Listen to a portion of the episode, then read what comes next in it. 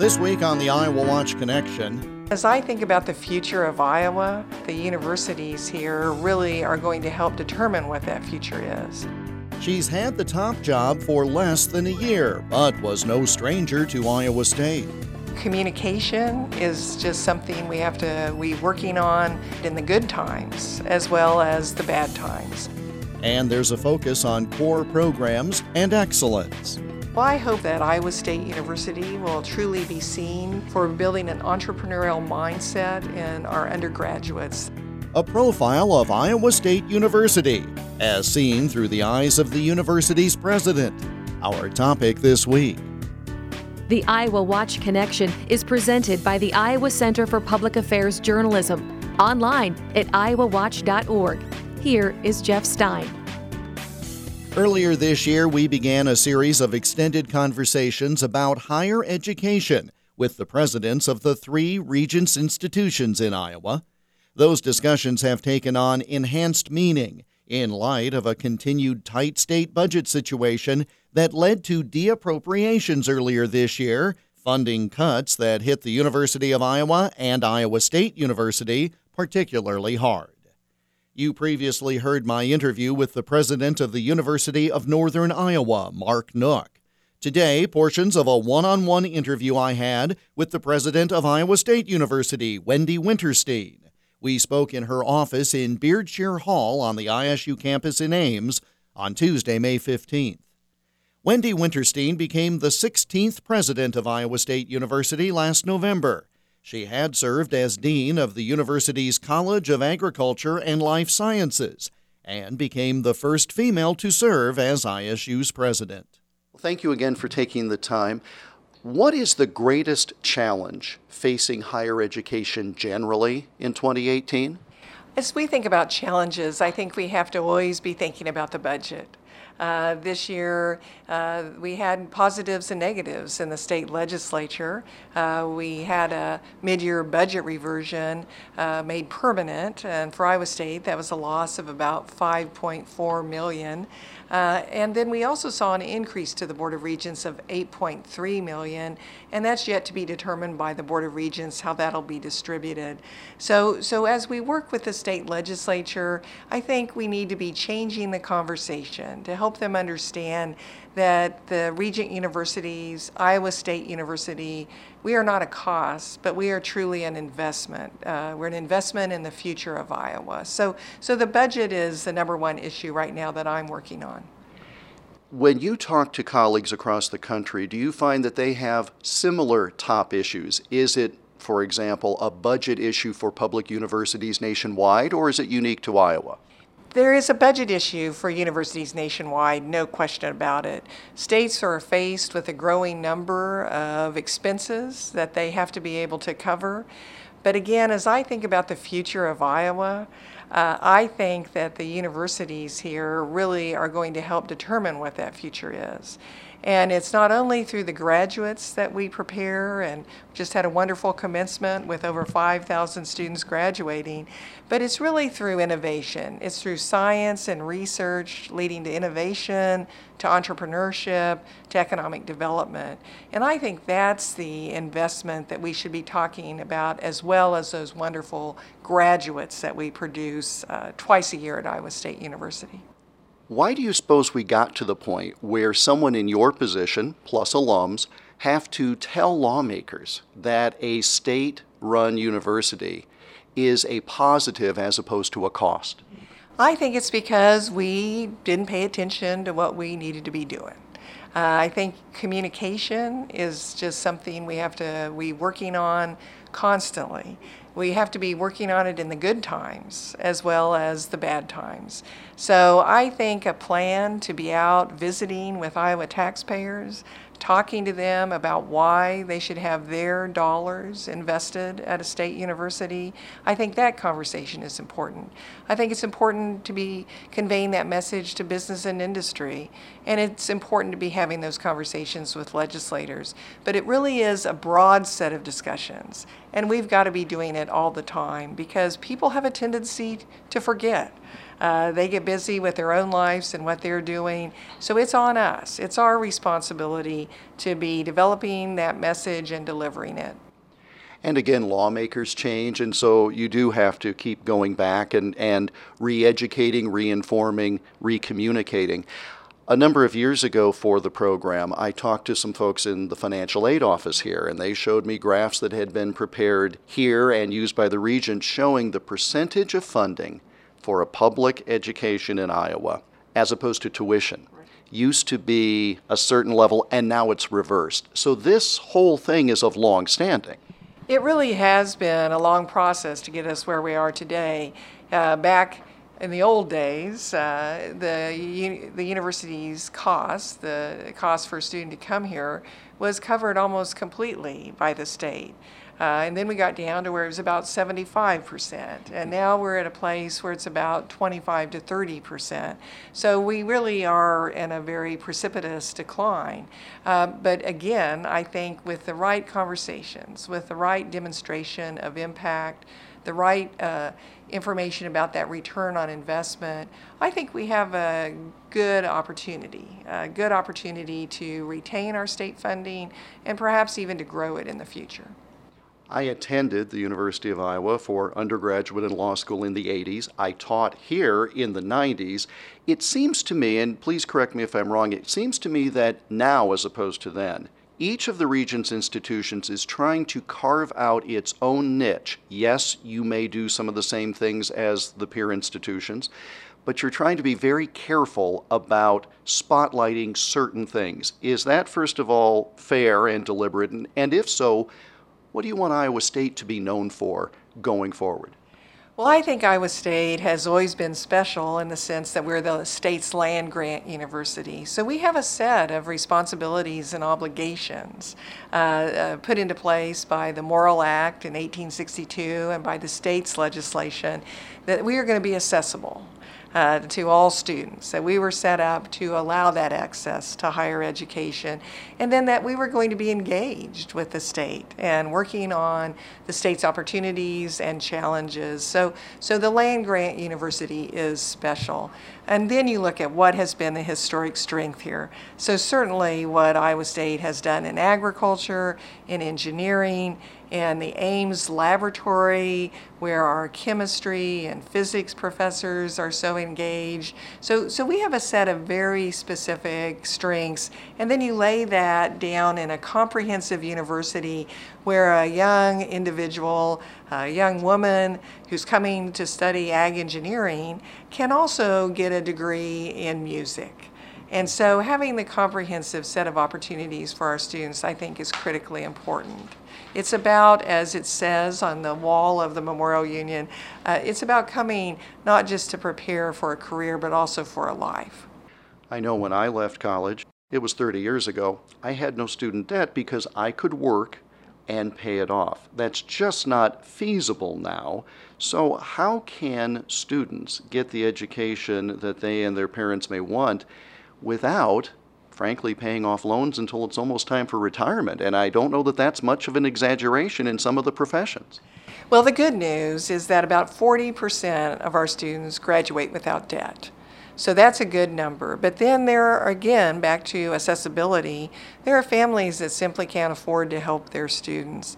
And so we try to put together the best financial package for every student that comes here. And Roberta Johnson is the head of our financial aid office and does a tremendous job. So we look at a combination of student financial aid that comes from the state and the federal government. And then we also look at loans. So we have scholarships and loans, and privately funded scholarships have begun to play a bigger role as well. But in the end, there's always going to be probably some work study component.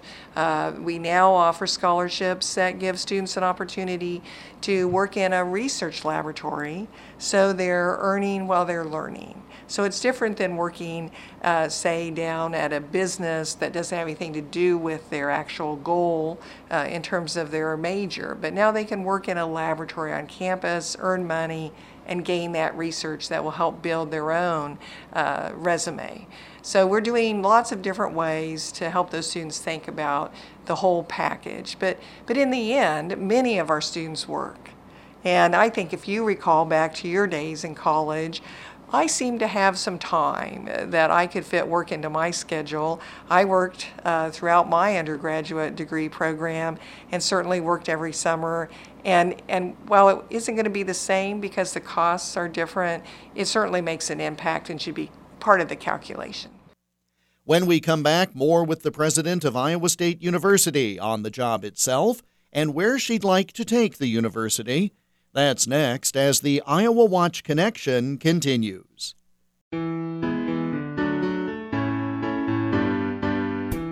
The Iowa Watch Connection radio program is part of a statewide audience engagement project organized by the Iowa Center for Public Affairs Journalism, an independent, nonprofit, nonpartisan news organization. The center is dedicated to producing high quality investigative and community affairs journalism in Iowa while also training journalism students to do this work at a high ethical level. The center is found online at iowawatch.org. Welcome back to the Iowa Watch Connection. I'm Jeff Stein. We continue this week's focus on Iowa State University with more of my interview with Iowa State University President Wendy Wintersteen.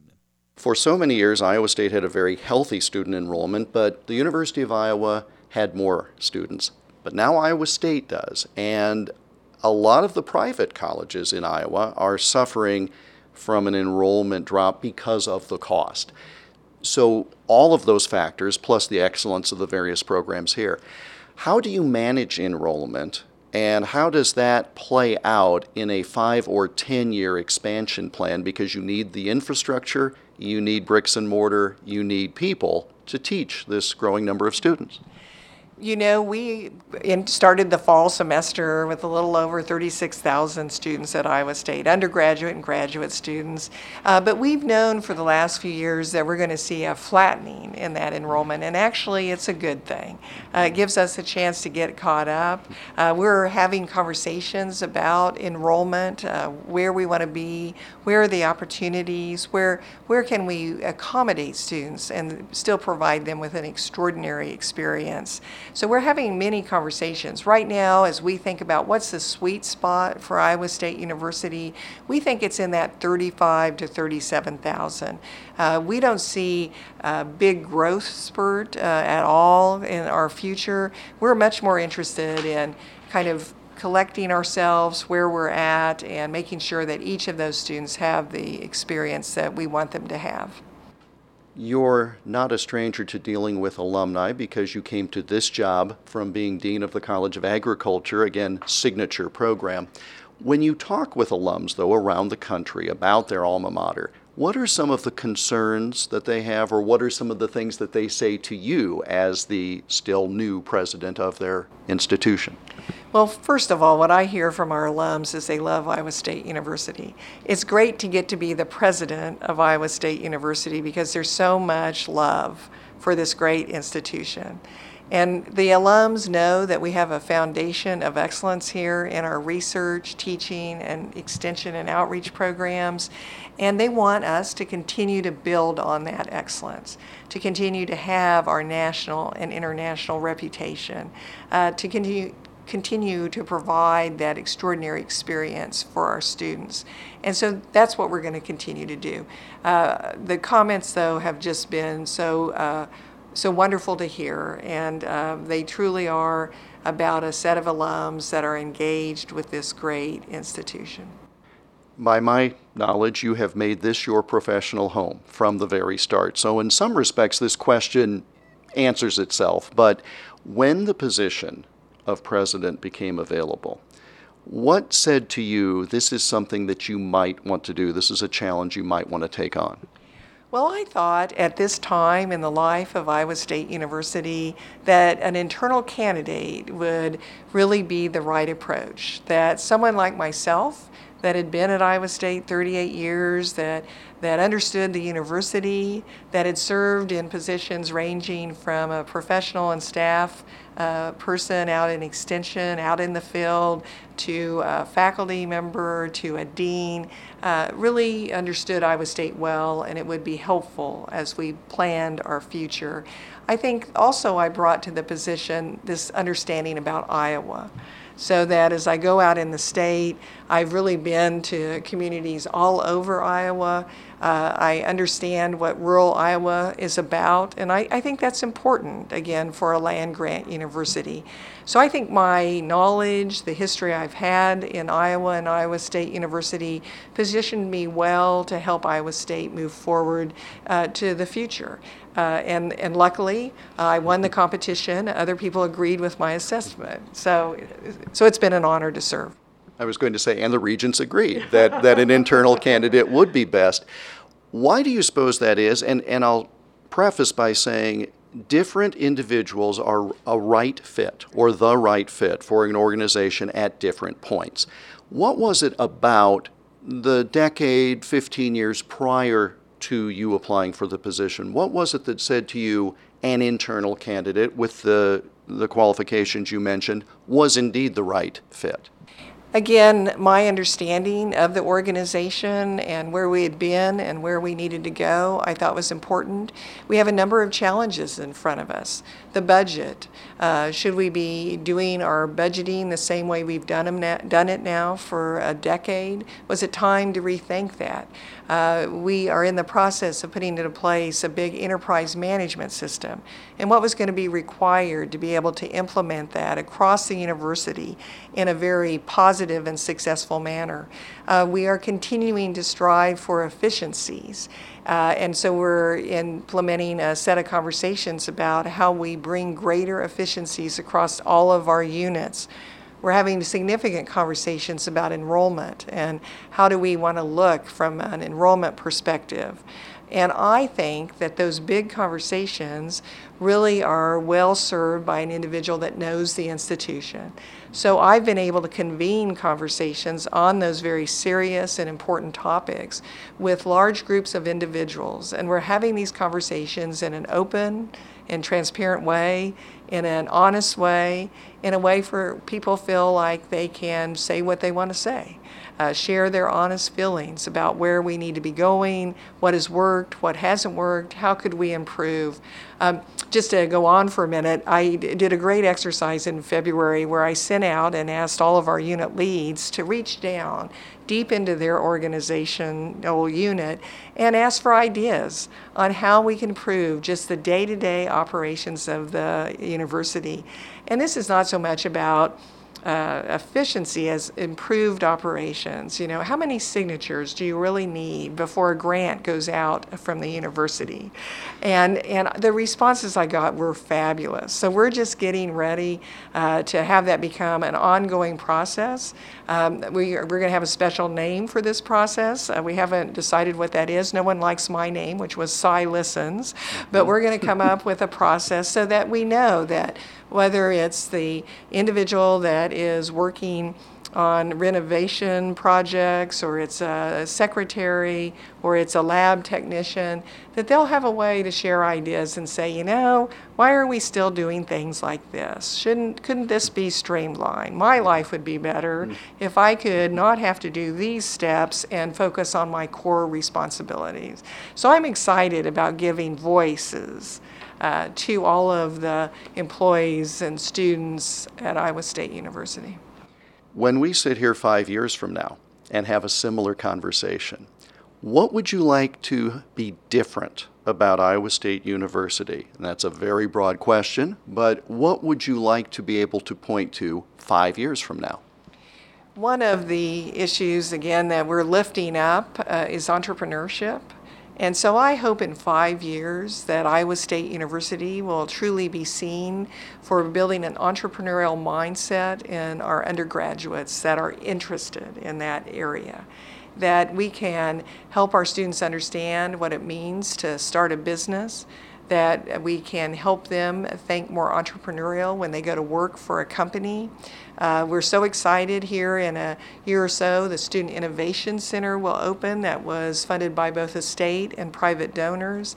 And that is going to be a place where students interested in innovation, creativity, they're going to come together from all of our colleges and they are going to do new things.